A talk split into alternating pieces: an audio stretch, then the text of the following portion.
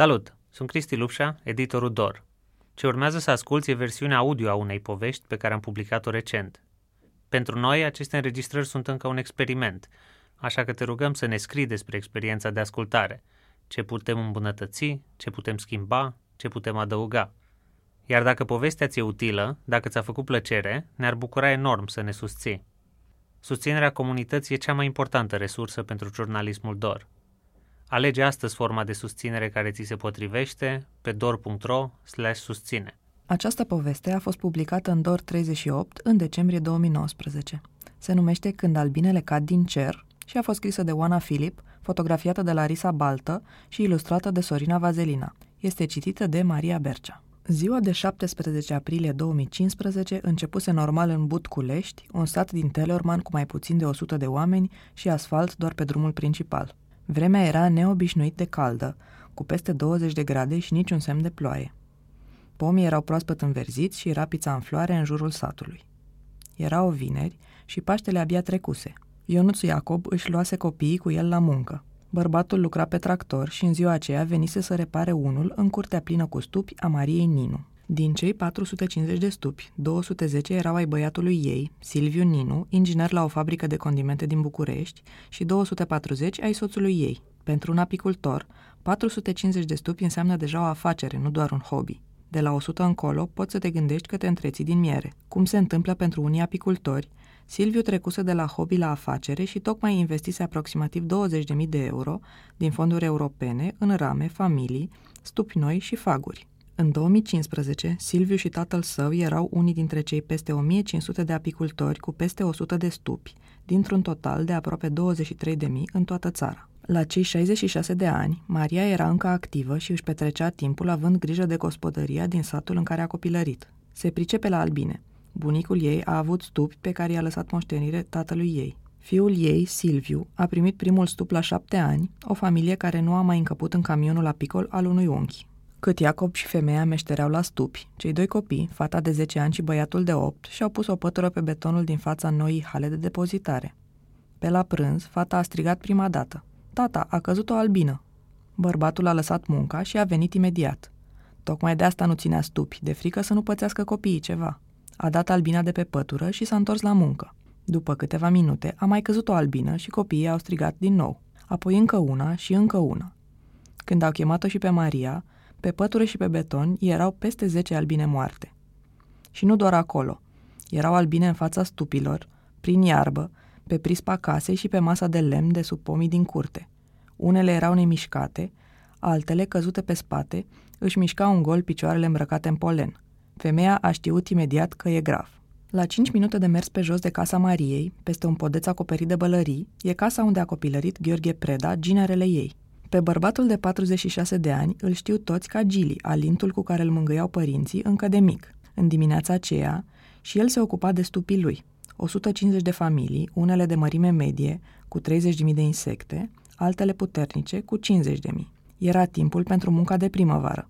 Ramele pe care trăiesc albinele trebuiau scoase din stupi și depozitate în cutii mai mari, curate și dezinfectate, în care să-și depună puietul și să facă miere. Mierea era una dintre cele mai importante surse de venit pentru el și soția lui, Valentina, Vali, cum o strică toți, psiholog în roșiorii de vede. La stupi îl ajuta un băiat din sat. Era suficient de cald pentru tricouri și, ca să se protejeze de înțepăturile albinelor agitate, amândoi purtau măști pe figură. Era atâta zumzet că, de multe ori, dacă nu stăteau unul lângă altul, trebuiau să ridice vocea ca să se audă. Pe la 12 au făcut o pauză pentru prânz și, când au terminat, Gilly a rămas în urmă să mai aranjeze lucruri prin curte, iar băiatul s-a întors singur la stupi. Bă, Gilly, ia vină încoace, își amintește Gilly că l-a strigat băiatul. Ne mâncau albinele aici, acum nu mai sunt. Bărbatul a văzut că, într-adevăr, unde înainte era zumzet, acum era liniște. Stupii erau tot acolo, dar albinele dispăruseră. Doar la urdiniș, intrările de câțiva centimetri în stupi, erau grămăjoare de insecte moarte. Aveau picioarele pline de polen galben, ca o gutuie căzută jos, și doar câte una mai mișca. În iarbă era o grămadă de albine moarte, unele căzuseră secerate din zbor. Altele se târau dezorientate încercând să găsească drumul către casă. Gilly a luat o punguliță transparentă, a strâns un pumn de albine și a pornit spre primărie. Trebuia să afle dacă cineva stropise în ziua aceea lanurile de rapiță. Când vine vorba de insecte, albinele sunt printre cele mai avansate. E una dintre primele lecții din manualul apicultorului, cartea care te învață ABC-ul domeniului. Roiurile de apis mellifera sunt, de fapt, supraorganisme în care indivizii nu pot supraviețui decât ca parte a întregului. Tot ce face individul e pentru colectiv, o formă de organizare care le-a permis să supraviețuiască 100 de milioane de ani. Omul le mănâncă mierea de 10.000 de ani. Nu se știe când au apărut primii stupi în Butculești. Cei mai bătrâni își amintesc că și înainte de colectivizare erau albine. În anii 50, când au început naționalizările, oamenii nu au vrut să-și dea pământul la colectiv, dar nu au avut de ales. Încetul cu încetul s-au obișnuit și au ajuns să se gândească că poate e mai bine așa. Pe vremea lui Ceaușescu, apicultorii se bucurau de mai multe libertăți față de alte categorii profesionale, putând să aibă stupi în proprietate sau să se deplaseze în țară prin pastorale, călătorii în care își poartă stupii după cum înfloresc plantele. Multe sate aveau la colectiv câțiva stupi îngrijiți de un apicultor. Așa era și Butculeștiul, unde existau 100 îngrijiți de Mirescu, stuparul CAP-ului. După Revoluție, CAP-ul s-a desființat și oamenii și-au primit pământul înapoi, dar nu mai era aceeași lume. Împărțirea i-a lăsat cu câteva hectare, prea puțin pentru o agricultură profitabilă. Lângă Butculești, în roșiorii de vede, industria a început să fie privatizată și oamenii să-și piardă slujbele. Fabrica de tricotaje, apoi cea de vagoane, unde lucra și Gili, s-au închis. Ordinea, bună, rea, cu care se obișnuiseră oamenii, dispăruse. Albinele de la colectiv au fost cumpărate de săteni ca să nu rămână abandonate. Și pământurile au fost luate repede în arendă de afaceriști locali. Butculești a avut zile mai bune. Acum, pe ulița neasfaltată, nu trece mai nimeni. Prin curți și pe șanțuri, iarba e înaltă. Casele mici, fără etaj, sunt ascunse după garduri din scânduri cenușii sau de beton gri. Viața se petrece între două magazine, un aprozar în ruină și o biserică acoperită cu tablă ruginită. Cei mai mulți săteni sunt bătrâni, trăiesc din pensii și din cele trimit copiii plecați. Adulții rămași lucrează la roșiori, la jumătate de oră distanță, pe câmp, cu ziua sau primesc ajutor social. Gili nu regretă trecutul, mai ales trecutul comunist. Eu zic că suntem mai bine acum, avem libertatea de a ne alege soarta. Acum, dacă vreau să muncesc, să am 200 de stupi, 1000 de stupi, mă exploatez, îmi rup oasele, dar e venitul meu. Trăiesc în cel mai bun timp pentru mine. Primul lui stup a venit la 17 ani, mai mult dintr-o întâmplare. Într-o zi a mers la wc din curte și, când a ieșit, pe o ramură a văzut un roi de albine care se pregătea să-și facă un stup. S-a hotărât să-l prindă. A pus o cutie de lemn sub pom și albinele și-au făcut cuib. La 22 de ani, la bibliotecă, discoteca din zonă, a început să vorbească cu sora lui Silviu, Vali, care avea 19 ani și locuia cu familia în Roșiori. Ea l-a plăcut pentru că pe atunci era culturist și arăta bine. Trei ani mai târziu s-au căsătorit, chiar dacă părinții ei erau sceptici. Pe Vali, mama sa ar fi vrut-o mai doamnă la oraș. Noi am fost două caractere diferite, ea cu mapa, eu cu sapa, crede Gili. A fost o chimie aici, ne-am impus punctul de vedere, ciocnindu-ne așa, ca doi magneți. A ieșit poate un lucru mai bun. După căsătorie, au început să-și construiască o viață împreună. El s-a apucat de amenajat interioare și tâmplărie. Ea ar fi vrut să meargă la facultate la București, dar a renunțat pentru că el se temea că o va pierde. Așa că a devenit asistentă pentru un medic de familie, iar în urmă cu 8 ani a terminat facultatea de psihologie și acum are un cabinet particular în Roșiori. În 2015, Vali avea și ea 100 de stupi. De ei avea grijă însă tot Gili, după ce mult timp îl ajutase și ea la extras mierea de pe rame. Se pricepea, trăise între apicultori, dar apoi devenise alergică și hotărâse să se țină mai departe. Se ocupa mai mult de păsările din curte, o altă pasiune mare de-a lor, și nu orice păsări, ci varietăți exotice. În câțiva ani au strâns zeci, precum mătase japoneză albă, o găină pitică acoperită toată cu fulgi lungi mătăsoși, găini cu ochinchina galbene, aproape identice cu cele clasice, dar acoperite până la degete cu multe, multe pene, prepelițe mici și nisipii și păuni albaștri. Cei 100 de stupe ai lui Vali și cei 150 ai lui Gili era o mică parte din totalul de un milion și jumătate din România. După un declin în anii 90-2000, apicultura a început să redevină o practică obișnuită. Țara noastră era în 2015, ca și acum, una dintre cele mai importante producătoare și exportatoare de miere din Uniunea Europeană. Pe atunci, opt oameni mai țineau stupi în Butculești. Silviu, Gili și Vali îi aveau pe cei mai mulți și scoteau și cei mai mulți bani din asta. Vecinul din spatele casei lui Gili avea și el 50, iar pe aceeași uliță, mai înspre sat, erau Florentin Spătaru cu 52 de familii și la 30 de metri de el, Dorel Gramu, un fost coleg de clasă de lui Gili, cu 32. Adrian Spătaru, student, avea 51 de stupi, iar Dumitru Mirescu, șofer de tir, avea 48, unii moșteniți de la tatăl său. Pe aceștia trebuia să-i anunțe Gili. Alarma trebuia dată imediat și bărbatul a început să sune chiar din mașină, în drum spre primărie. Printre primii sunați au fost Adrian, studentul, și Silviu, cumnatul. Silviu era prin țară cu munca. Bărbatul de 37 de ani locuia cu familia la București, unde lucra ca inginer alimentar. Între familie și muncă își găseau și stupii locul, pentru ei străbătea de câte ori era nevoie drumul către Butculești. Așa a făcut și când a auzit de moartea albinelor. Adrian avea 22 de ani și era în vacanță. Locuia de 2 ani la București și studia agronomie. Avea albinele de 3 ani și vindea miere pe la colegii de facultate. Spre deosebire de Gili și Silviu, care aveau stupii lângă casă, el îi ținea în capătul grădinii și nu trecea pe la ei în fiecare zi, cum nu o făcuse nici în ziua aceea. De dimineață se urcase direct în mașină să meargă cu treabă la roșiorii de vede. La întoarcere a văzut un tractor și o mașină de stropit în lanul de rapiță de lângă sat.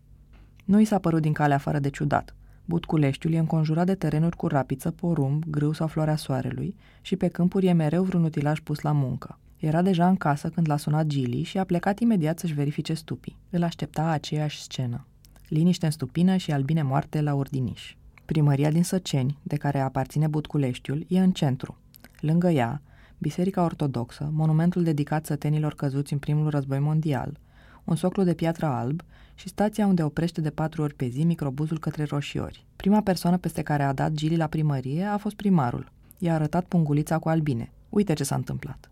Gili credea că albinele nu muriseră din vreo cauză naturală. Știa că rapița, o plantă meliferă care produce nectarul necesar albinelor, era în floare. Mai știa și că era sezonul în care planta se stropește cu insecticid. A întrebat dacă la primărie a venit vreo notificare care să anunțe stropirea. I s-a spus că nu, dar că oamenii văzuseră niște utilaje agricole ale lui Drăcman trecând pe drum de dimineață către roșiori. Când a auzit, Gili și-a luat albinele și s-a urcat în mașină. Știa unde să meargă. Din 2003, când și-a pierdut slujba de la fabrica de vagoane, Gili se împărțea numai între albine și amenajarea interioarelor. Ajunsese să cunoască multe despre albine, așa că, atunci când s-a plecat peste cadavre, a văzut că nu muriseră toate, ci doar cu legătoarele, a căror treabă e să culeagă nectarul de pe flori și să-l aducă înapoi în stupi. Săculeții de polen de pe picioare și trompa scoasă arătau că tocmai se întorceau de la un cules. Nu putea fi vorba decât de o intoxicație. Deși nu își pot controla stupul și nu pot ști niciodată exact unde e un anumit individ din armata de cercetașe, albinele sunt predictibile. De exemplu, dacă în raza de acțiune de 5 km pe care îi poate zbura o albină este o sursă mare de hrană, cel mai probabil cercetașele vor fi acolo.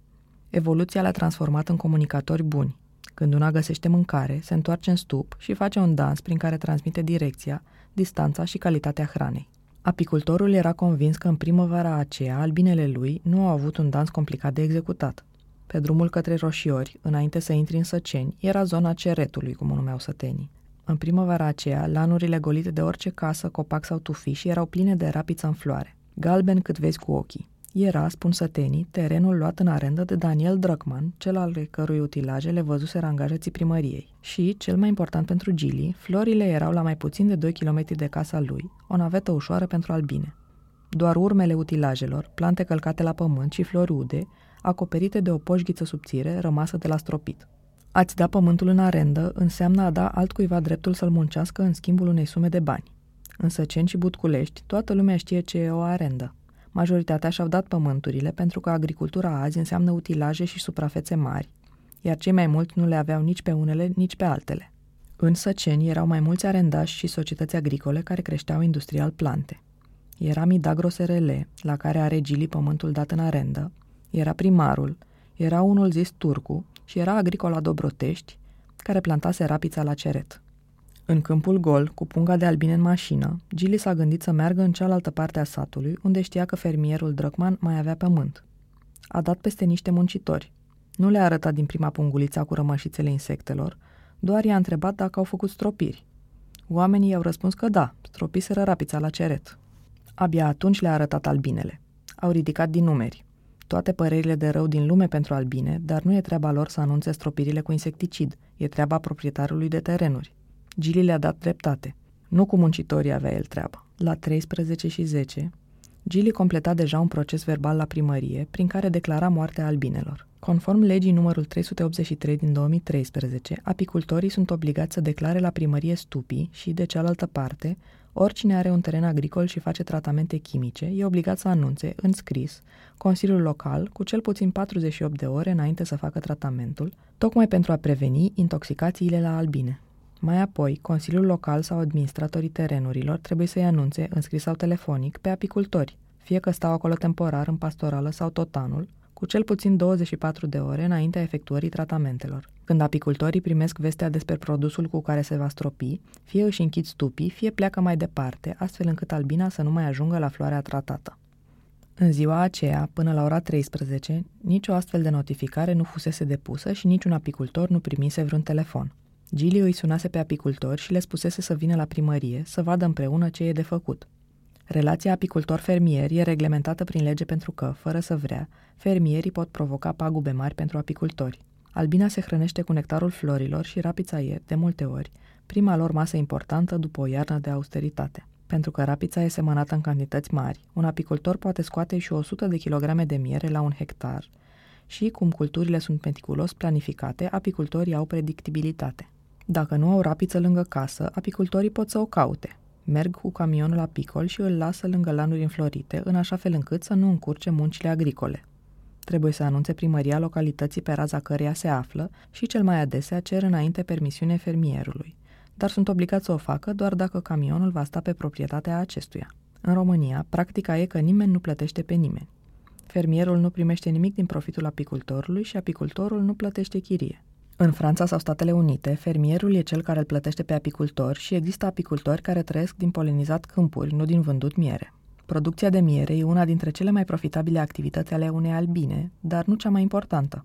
Când o albină aterizează pe floare, o face ca să extragă nectarul, însă în același timp culege și granule de polen, astfel că, atunci când zboară pe altă floare, duce cu ea polenul necesar plantelor pentru înmulțire. Deși importante, albinele nu sunt singurii agenți polenizatori. O cultură de rapiță va supraviețui și fără ele, dar va fi cu o treime mai puțin profitabilă. Rapița e importantă pentru fermieri, care o cultivă pe suprafețe mari, fie pentru semințe, din care vor face ulei, fie ca nutreț. În 2018, România a fost al cincilea producător de rapiță din Uniune și primul de miere. De planta cu tulpina lungă și floarea galbenă aprins depind multe afaceri și mulți oameni, de la cei angajați să o îngrijească, până la apicultori sau fabrici de ulei care o folosesc ca materie primă. Și tocmai pentru că de ea depind atâtea, fermierii trebuie să se asigure că se face în fiecare an. Dacă solul este sărac, vin cu nutrienți. Dacă insectele o atacă, vin cu insecticid. Și, la fel cum albina nu poate fi învățată să nu culeagă nectar de la anumite plante, nici insecticidul nu poate ști care insecte sunt dăunătoare și care benefice. La 15 și 15, un bărbat îmbrăcat elegant a ajuns la primărie. Gili tocmai ieșea din biroul primarului. După ce străinul a plecat, a aflat că tocmai depusese o notificare prin care anunța că rapița va fi stropită. Documentul era însă datat 16 aprilie, adică ziua anterioară. Bărbatul, spun apicultorii, venea din partea lui Drăgman, zis Oante, cel cu lanul de rapiță în care Gili văzuse urmele de stropire. În Săceni și Butculești, oamenii spun că Drăgman e cel care controlează Sece Agricola Dobrotești SRL, firma care ia în arendă mare parte din terenurile sătenilor. Drăgman e dintr-o localitate învecinată, Dobrotești, și e considerat un om cu influență, care poate face și desface multe în sat. Când îl întreb despre asta, spune că nu s-a gândit niciodată așa și că nu știe de unde vine impresia asta. Bărbatul de 47 de ani stă mai mult la Pitești, alături de soție și copii. Firma e pe numele ei și spune că el doar o mai ajută din când în când. Tocmai de aceea nu știe prea bine ce s-a întâmplat în ziua aceea de 17 aprilie. Din câte știu, chestia e că nu s-a stropit, spune Drăgman. Când vin aici la Săceni, opresc, mai discutăm, oamenii mă cunosc. Toți mă cunosc și mă salută. Dacă aveau ceva, nu mă salutau. La primărie, atmosfera era grea. Bărbații au venit cu pungile cu albine moarte după ei și se tot întrebau ce să facă, pe cine să sune, pe cine să anunțe. Nu știau cât e de grav, dar erau convinși că paguba e mare. Cel mai lovit era Gili. Oamenii din primărie nu mai văzuseră așa ceva. Secretarei i-a părut rău și de oameni, numai în locul lor să nu fi, și de albine, sunt și ele niște animăluțe micuțe care mor. Pe la ora 17, oamenii au început să plece. Tragedia apicultorilor era importantă, dar funcționarii de la primărie nu știau ce să mai facă și, în plus, era vineri, programul se termina. În ziua aceea, veterinarul din sat a prelevat probe.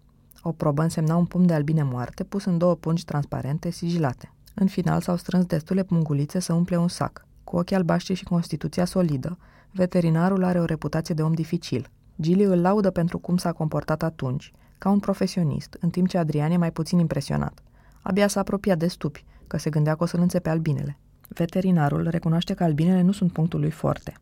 Are mai mult de muncă cu vacile sau porcii oamenilor, animale mari a căror boală sau moarte nu trec neobservate. Nu mai văzuse nici el ceva asemănător, dar nu s-a lăsat impresionat. În profesia lui, sângele rece e cheia. Dacă eu vin la tine și fată vaca, eu mă pun să plâng? E o procedură standard pentru veterinari să păstreze o probă. Dacă ceva nu merge bine cu cea originală sau cineva îi contestă validitatea, există contraproba pentru un nou set de analize. Albinele au stat un an într-un frigider din casa veterinarului. De la primărie, Gilly a ajuns acasă cu poliția, pe care nu se mai știe cine o chemase. Din cei patru agenți, doar unul s-a apropiat la 10 metri de stupi. Ceilalți s-au temut de înțepături. Și lor le-a părut rău de albine, dar au zis că problema ține de primărie. Gilly nu a trebuit să se gândească ce să facă cu milioanele de cadavre de lângă casă. Păsările i-au luat grija de pe cap. Cât bărbatul încerca să înțeleagă cum s-a întâmplat masacrul, mătasea japoneză, cu ochinchinele galbene și păunii albaștri, ciuguleau în tihnă albinele din iarbă. Până să se gândească la recuperarea pagubelor, apicultorii trebuia să calculeze mai întâi amploarea lor. Pentru asta s-a întrunit luni la primărie Centrul Local de Combatere a Bolilor, o unitate compusă din mai mulți membri, printre care primarul și medicul veterinar. Comisia a constatat o mortalitate de 40% din populația fiecărei familii de albine. Pieriseră aproape toate culegătoarele, acelea care practic hrănesc stupul și înfruntă toate amenințările lumii ca să se întoarcă acasă cu nectarul. Este ceva obișnuit ca unele să nu se mai întoarcă. Când mor aproape toate însă, cum s-a întâmplat la Butculești, familia rămâne acasă fără hrană proaspătă și munca din stup se dă peste cap. O albină născută primăvara nu va avea o viață prea lungă, ci va trăi doar 40 de zile. Una născută toamna târziu e cumva mai norocoasă, poate trăi șase luni, pe care și le petrece doar în stup. Dacă nu e regină sau trântor, toate cele 40 de zile vor fi petrecute îndeplinind diverse munci. Prima dată curăță stupul de mizerie și albine moarte, apoi devin doici și au grijă de puiet. Unele ajung să aibă grijă de regină, un fel de servitoare personale care o hrănesc și îi fac curat. Exploratul vine în ultima parte a vieții, când o albină are în jurul vârstei de 20 de zile. Deși teoretic cu legătoarele de la Butculești nu mai aveau mult de trăit, existența lor era crucială ca stupul să supraviețuiască. Ca să afle și cu ce se otrăviseră albinele, câteva zile mai târziu Nino a predat o pungă cu 185 de grame de albine moarte la București, la laboratorul de toxicologie din cadrul Facultății de Medicină Veterinară. În luna mai a venit și răspunsul. Intoxicație cu imidacloprid, un insecticid puternic folosit și pentru stropirea plantelor. Până aici, povestea e clară. În sat, albinele au murit pentru că cineva a stropit rapița cu un insecticid dăunător fără să anunțe. Cine însă devine pentru moartea albinelor depinde de cel pe care îl întrebi. Dacă am fi fost vinovați, am fi plătit, dar nu am fost vinovați, spune Drăcman, care crede că oamenii au intrat la bănuială numai pentru că Agricola Dobrotești a anunțat o stropire pe aceeași dată de 17 aprilie.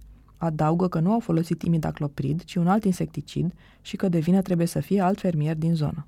Pentru Silviu, ce s-a întâmplat pe 17 aprilie a fost încă un ghinion dintr-o serie lungă. Cu câțiva ani înainte își cumpărase un apartament în București, pentru care făcuse un împrumut în franci elvețieni. Când francul s-a dublat, s-a trezit cu o rată de 4600 de lei. Bărbatul se hotărâse să vândă măcar o treime din stupi, ca să mai reducă din presiunea creditului. Nu a mai apucat. După ce culegătoarele i-au murit în 2015, nimeni nu a vrut să cumpere familii slăbite, care se concentrează pe supraviețuire, nu pe producția de miere.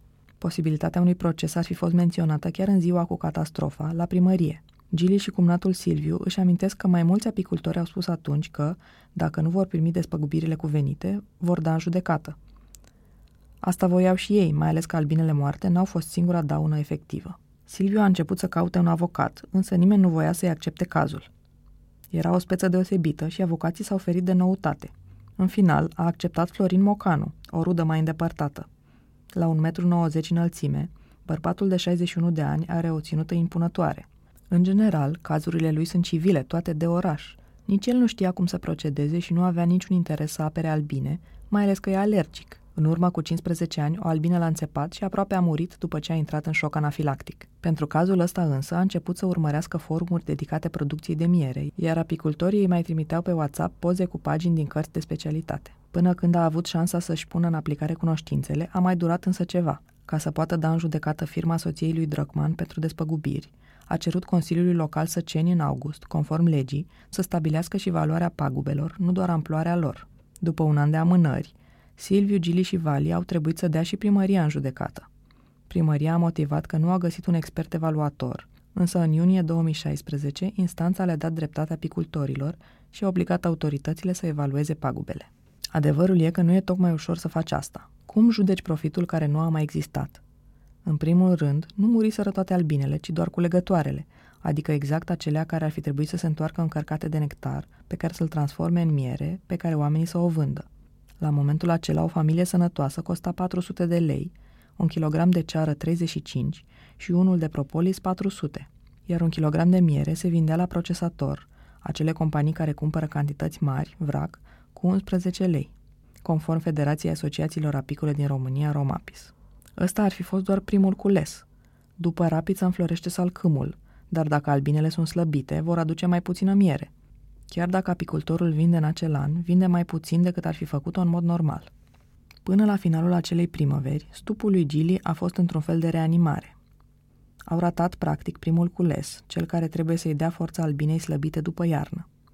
De aici a urmat un efect de domino, pentru că albinele din aprilie nu s-au putut hrăni, nu au putut hrăni nici puietul cum trebuie, ceea ce înseamnă că s-au născut mai puține albine și acelea mai slăbuțe. La finalul anului, cel mai bun stup al lui Gili avea 35.000 de indivizi, adică o familie medie. Ca o ironie, anul 2015 va rămâne în istorie ca un an apicol bun. Vremea a fost excelentă, la cules a mers șnur, iar Ministerul Agriculturii a trecut în rapoarte o producție de aproape 35.000 de tone de miere, mai mult cu 71% față de 2014, cu o medie de 20 de kilograme per stup. În timp ce apicultori din țară puneau deoparte, cei din Butculești se străduiau să supraviețuiască. Cu atâtea culegătoare moarte, Gili și Silviu abia au reușit să scoată câteva kilograme de floarea soarelui în acel an. Adrian nu a mai produs nimic. După întâmplarea cu albinele, Gili a început să se simtă tot mai rău. Îi era tot timpul sete, avea poftă de suc, obosea repede și noaptea transpira atât de mult că se trezea cu perna și hainele ude. După ce i s-a făcut rău când lucra la stupi, Valia a insistat să-l ducă la doctor, care l-a întrebat dacă nu suferise vreun șoc puternic în ultimul timp. Lui Gili nu i-a venit nimic în minte, dar Vali l-a întrebat. Dar ce s-a întâmplat atunci cu albinele? Bărbatul a protestat. Da, a fost supărat, dar n-a căzut la pământ lipit de nervi. Medicul i-a spus atunci că nu contează, că supărarea și stresul au lucrat la interior. Diagnosticul de diabet zaharat tipul 2 a venit la 3 luni după ce i-au murit albinele. De-abia în 2018, la aproape 3 ani de la dezastru și un an și jumătate după un proces pierdut, a înființat primăria Săceni în cele din urmă Comisia de Evaluare a Pagubelor. La sfârșitul lui februarie, patru consilieri locali și viceprimarul, alții decât cei aflați la putere în 2015, au stabilit prejudiciul. 300 de lei pentru fiecare familie de albine afectată. Gili avea dreptul la 45.000 de lei, Silviu la 63.000 de lei, Mirescu la 14.400 de lei, Adrian la 15.300 de lei și Vali la 30.000 de lei. Era mai puțin decât ar fi vrut, dar nu mai avea rost să continue munca de lămurire cu primăria. Adevărata luptă de-abia acum începea. Ca să își primească banii, păgubiții ar fi trebuit să-i dea în judecată pe cei pe care îi considerau vinovați. Deși în 2015, la primărie, cu pungile de albine moarte în mâini, oamenii vorbiseră de proces, unul câte unul au dat înapoi. Suntem țărani și când ești țăran e greu, spune Mirescu, unul dintre apicultorii păgubiți. Nu e ca atunci când ești angajat undeva și îți vine salariul. Aici muncești, nu ai o garanție. Teama că, pe lângă paguba inițială, va mai pierde bani cu procesul, l-a făcut să renunțe. Nici pentru Adrian procesul nu a fost o opțiune.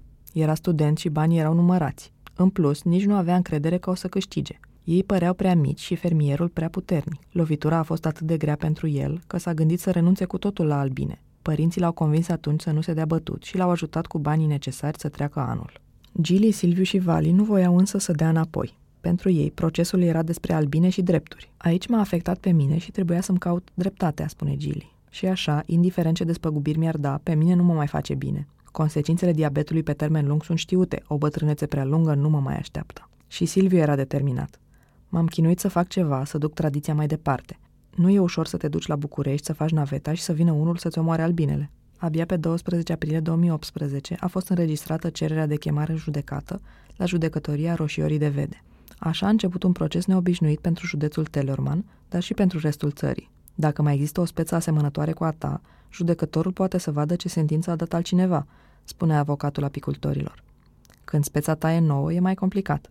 Judecătorul a trebuit să înțeleagă la ce distanță de stup pot albinele să zboare, care e diferența dintre ierbicid și insecticid sau cât de repede crește o albină. În sat, procesul a făcut doar valuri micuțe. Oamenii îl mai întrebau pe Gili pe stradă cum merge, ce s-a mai întâmplat. Bine, mai mult vecinii și sătenii de care era mai apropiat. Nici el nu simțea nevoia să știe toți totul. După ce restul apicultorilor renunțaseră la proces, își pierduse încrederea.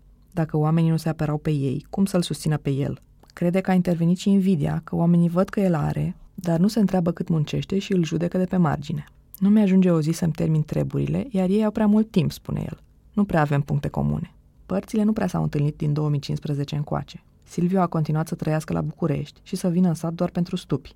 Gili venea mai des, dar tot în curtea lui stătea mai mereu, iar Drăcman locuia la Pitești și ajungea din când în când în zonă și atunci doar la Săceni. De atunci însă, fiecare stropire a fost anunțată la primărie după cum prevede legea, cu 48 de ore înainte. Cei doi apicultori cred că asta s-a întâmplat tocmai pentru că ei nu au renunțat să lupte. Din 2015 până azi, roiurile din Butculești au murit și s-au regenerat de nenumărate ori, iar albinele românești au ajuns tot mai des subiect de știri.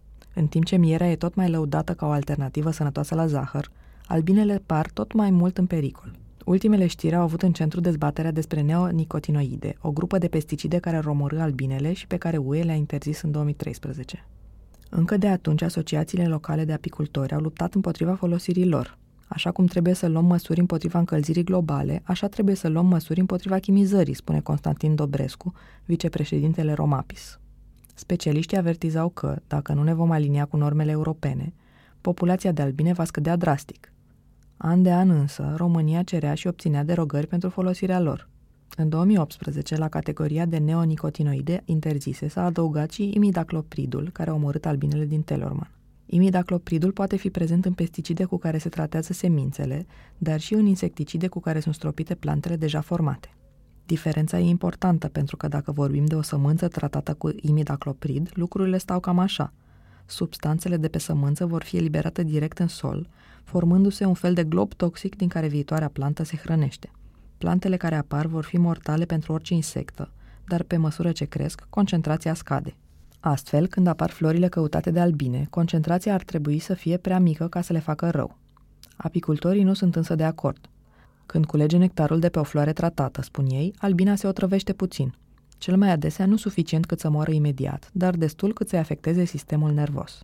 Lucrurile stau altfel dacă imidaclopridul e folosit într-un insecticid cu care sunt stropite plante deja formate. Dacă aș avea în mână o punguță cu 250 de grame de imidacloprid și aș răspândi-o în mod egal, eficient, aș omorâ toate albinele din România, spune Dobrescu. Dacă vreo albină are ghinionul să se afle pe floarea de rapiță când aceasta este stropită cu substanță, va muri imediat, cum s-a întâmplat în Butculești.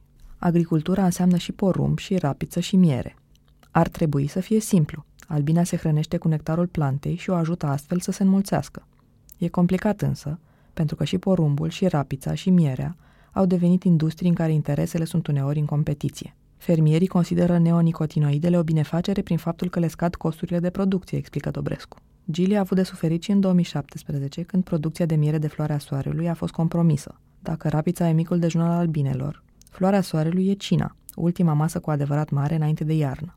Albinele lui au început să zboare neregulat, să amețească și să nu se mai întoarcă de pe câmp. E sigur că a fost din cauza neonicotinoidelor cu care au fost tratate semințele de floarea soarelui, deși nu poate ști ce substanță a fost. Știe că nu e simplu și singurul vinovat la care se poate gândi e producătorul de semințe. Asta e însă altă luptă, nu cu un fermier pe care îl cunoaște, ci cu o corporație al cărui nume nici nu-l știe. În 2018, România a fost una dintre țările care a votat împotriva interzicerii diverselor pesticide. Petre Daia, ministrul agriculturii la acel moment, declara că interzicerea neonicotinoidelor nu vine bine României, pentru că, fără ele, nu vom mai putea apăra culturile de floarea soarelui și porumb, la care suntem printre primii în UE, de niște insecte periculoase care își fac veacul prin regiune. Deși apicultorii au protestat an de an împotriva derogărilor, statul român a schimbat ceva doar după intervenția UE. Comisia Europeană, a stabilit că România nu a respectat regulamentele, așa că din toamna lui 2019 nu au mai existat derogări pentru rapiță. Gili și Silviu nu se gândesc că rapița nu ar fi trebuit stropită la Butculești. Cum ei au mierea, fermierii au rapița și până la urmă toată lumea trebuie să scoată profit. Sunt convinși că nimeni nu le-a făcut rău intenționat și că a fost fie vorba de o eroare, fie de nepăsare. Dar dacă ar fi știut că rapița va fi stropită, și-ar fi închis albinele în stup în ziua respectivă, cum au făcut și în alți ani și cum fac de atunci. La proces, apicultorii s-au judecat cu Agricola Dobrotești, firma soției lui Drăcman. Părâții au spus că ei nu au folosit imidacloprid, substanța descoperită la analize, care ar fi doar pentru porumb și grâu, ci zebra, un insecticid pentru rapiță. Au adus și o chitanță de la cumpărarea insecticidului, doar că avocatul lui Siliu și al lui Gili le-a arătat că pe piață existau insecticide cu conținut de imidacloprid folosite și pentru rapiță.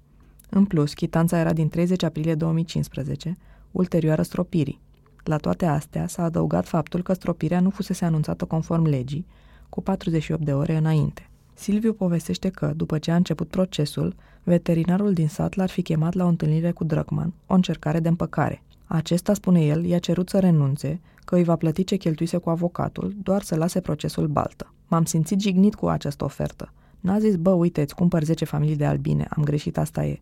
Veterinarul și Drăgman neagă că o astfel de întâlnire ar fi avut vreodată loc. Ca în orice proces, judecătorul a ascultat ambele părți, a cerut dovezi și a pus întrebări. Doar că aici oamenii nu se judecau pentru un animal mort, ci pentru milioane de insecte. Nimeni nu credea că o să câștigăm, spune Silviu. Gilly e convins că una dintre mărturile decisive ar fi fost a lui Adrian, care a explicat cum a decurs ziua, cum i-au murit albinele și câte produse pot fi vândute dintr-un stup. Pe 26 iunie 2019, judecătoria Roșiorii de Vede le-a dat câștig de cauză. Agricola Dobrotești a fost obligată să le plătească lui Gili, lui Silviu și lui Vali sumele stabilite de primărie, plus aproximativ 3.000 de lei pentru fiecare, cheltuielile de judecată. Banii sunt bineveniți și vor merge în investiții în stupină, dar mai important e sentimentul că s-a făcut dreptate și că instanțele au confirmat asta. Adevărul și dreptatea ies mereu la iveală. Asta simte Gili că e lecția învățată. Cât despre apicultorii care nu i-au urmat, spune că vor înțelege și alții că au greșit și o să regrete. Oamenii nu au primit încă banii. Agricola Dobrotești a făcut apel, pe care tot apicultorii l-au câștigat la începutul lui noiembrie 2019. Și nici acum nu s-a terminat, pentru că mai există o ultimă cale de apel pentru fermieri, recursul. Avocatului Mocanu nu-i pare rău de timpul petrecut studiind albinele, deși nici acum nu este fanul mierii. E pregătit să apere apicultorii și la recurs, dacă va fi cazul. Crede că până acum procesul a arătat că apicultura e privită cu seriozitate, ca o industrie și nu ca un hobby. Știe că povestea nu e gata și că sentința finală ar putea servi ca exemplu în alte cazuri asemănătoare. Am luat-o de câteva ori de la zero, spune Silviu, pentru că, dacă renunți, nu te ajută nimeni. Așa a învățat de mic, de la bunicul lui, fostul contabil și șef al fermei Butculești. El a fost cel care l-a sfătuit să nu-și ia credit, ci să investească în pământ. Ar fi trebuit să-l asculte, recunoaște Silviu. Acum are 20 de hectare de pământ pe care pune grâu, porum sau floarea soarelui. Are 500 de familii de albine și speră ca, în viitor, să poată trăi doar din apicultură. Dacă mă ajută Dumnezeu, ajung la 1000 de familii. Vrea să-și pună la punct un sistem de pastorală cu panouri fotovoltaice pentru energie și o nouă centrifugă. Are doi copii, o fată de 8 ani și un băiat de 3. Îi povestește fetei despre munca lui, despre albine și miere.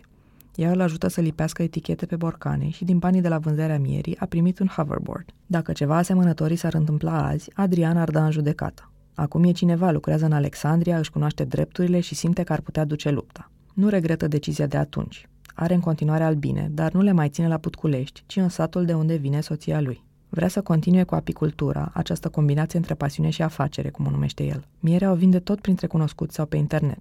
Mai are un solar în care crește roșii și așteaptă subvențiile pe care trebuie să le primească printr-un program guvernamental. Despre proces, Drogman nu vorbește prea mult, ci subliniază că afacerea e a soției. Soția mea nu acordă interviuri, e o fire mai retrasă care își vede de treabă. Spune că el a trimis să vorbească cu presa. Acum, bărbatul vrea să-și concentreze energia altundeva. A înființat o nouă societate, tot în agricultură, prin care vrea să renoveze un conac boieresc de la ieșirea din Săceni, să planteze în jur o livadă de meri și cireși și să producă suc natural pe care să-l vândă în Germania sau Italia. Așa crede că va reuși să creeze cel puțin 20 de locuri de muncă pentru oamenii din zonă. Mă atrage mult conacul ăsta, vreau să fac ceva, adică vreau să fac un simbol al județului Telorman, explică el. Speră că asta va fi moștenirea lui pentru Săceni și Butculești. Gili spune că nu a păstrat dușmănie pentru nimeni. Midagro, firma unde are pământul dat în arendă, e a fratelui lui Drăgman. Contractul l-a făcut tatălui și expiră în 2021. Pe partea asta nu am avut nicio problemă cu ei, recunoaște bărbatul. Gili își ia banii și produsele, se salută cu omul, totul merge cum trebuie. S-a pensionat pe caz de boală și nu se ocupă decât de albine, păsări și pomi. Și-a refăcut efectivul și se uită optimist înspre viitor. Locuiește încă la roșiori și vine aproape în fiecare zi în sat, dar nu prea socializează cu oamenii. Se salută când îi vede pe drum, chiar dacă pe mulți nu-i consideră prieteni. Când spune prieten, se gândește la cineva ca tanti Maria, vecina de 70 de ani care îl ajută cu curtea și care a stat alături de mama lui până în ultimele zile de viață. Aia e prietenie. Îi pare și lui rău de saci de oameni, dar nu vede o schimbare. S-au dus și orizonturile. Tatăl lui a murit la câteva luni după întâmplarea cu albinele. Mama, toamna asta, crede că, într-un fel, șocul din 2015 l-a ajutat să facă față mai bine morții părinților. Erau bătrâni și bolnavi, așa că a avut timp să se pregătească, chiar dacă nu e niciodată ușor să ți rămas bun de la cei care te-au crescut și te-au făcut cine ești. Din sat, oamenii au plecat pe rând. Cei care își amintesc de stupii din colectiv au îmbătrânit. Cei mai tineri au plecat, unii în Spania, alții în Italia sau în Anglia. Au plecat și la Alexandria sau Roșiori, dar și asta înseamnă departe. Era frumos, dar acum a ajuns vai de capul lui, spune Iacob, tatăl copiilor peste care au căzut albinele. Fostul viceprimar se gândește să candideze la alegerile următoare. Își amintește de zilele când dimineața, pe drumul către câmp, oamenii se salutau din căruțe. Dacă acum vreau să tai porcul, nu am cu cine să pun porcul jos. Nu o să aibă mulți votanți de convins, iar cei plecați nu o să se mai întoarcă. Vin aici și își plâng curțile care sunt în paragină și morții care sunt la cimitir. Spre deosebire de 2015, 2019 a fost un an deosebit de prost pentru apicultorii români, iar Gili și Silviu nu fac excepție. Rapița nu s-a făcut aproape deloc și primul cules a fost compromis. Prin programul național apicol, guvernul le-a acordat un ajutor de 20 de lei pe familie ca să-i ajute să cumpere hrană pentru iarnă. Apicultorii spun însă că nu e de ajuns. Doar un pachet de turte pentru albine costă 6,50 lei și o familie poate avea nevoie și de 10 pachete pe iarnă. Nici la salcâm nu a fost mai bine. Iarna și aparte, e o vorba apicultorilor în care Gili crede cu tărie. În ultima vreme însă, iarna pare să-și ia o parte tot mai mare. Și Gili și Silviu recunosc că e tot mai greu să faci apicultură. Silviu nu are încredere că derogările vor fi respectate, pentru că e greu să verifici pe teren cu ce tratează fermierii culturile. Sunt niște sume foarte mari la mijloc și pe noi, apicultorii, nici nu ne bagă în seamă și nici nu suntem uniți. Gili iubește apicultura. Când era copil, a auzit în sat că e cea mai frumoasă meserie, lucrez ca doctorul în halat alb. N-ar putea să renunțe, e pătrunsă în sânge, chiar dacă acum e mai greu ca niciodată. În urmă cu șapte ani, la intrarea în iarnă, unele familii ocupau opt rame în stupi. Azi nu mai există opt rame, există două rame. E convins că dacă subvențiile de la guvern vor dispărea, vor dispărea și apicultorii. Vor rămâne câțiva, cum e el sau Silviu, care au experiență, pasiune și care deja au făcut investiții. Dar aici nu e vorba doar de miere și de afacerile lor. Dacă ei dispar, dispar și albinele, albine care polinizează și fac lumea din jur să arate așa cum o știm. Când o să se întâmple, vom fi deja într-o prăpastie, spune Gili. Nu ne vom putea întoarce, atunci va veni sfârșitul. Temperaturile de 20 de grade din noiembrie i-au păcălit albinele că încă mai e rost de cules și în loc să se pregătească de hibernare, au depus o nouă tură de puiet. Până va da frigul, cele mai noi larve nu vor avea timp să se dezvolte și vor muri, slăbind și mai tare stupii. Și nu există nicio garanție că la anul va fi mai bine. Articolul a fost realizat în cadrul proiectului La Noi, o rubrică despre cum se transformă satul românesc. La Noi este susținut de Romanian American Foundation și DOR. Autonom este partener de mobilitate.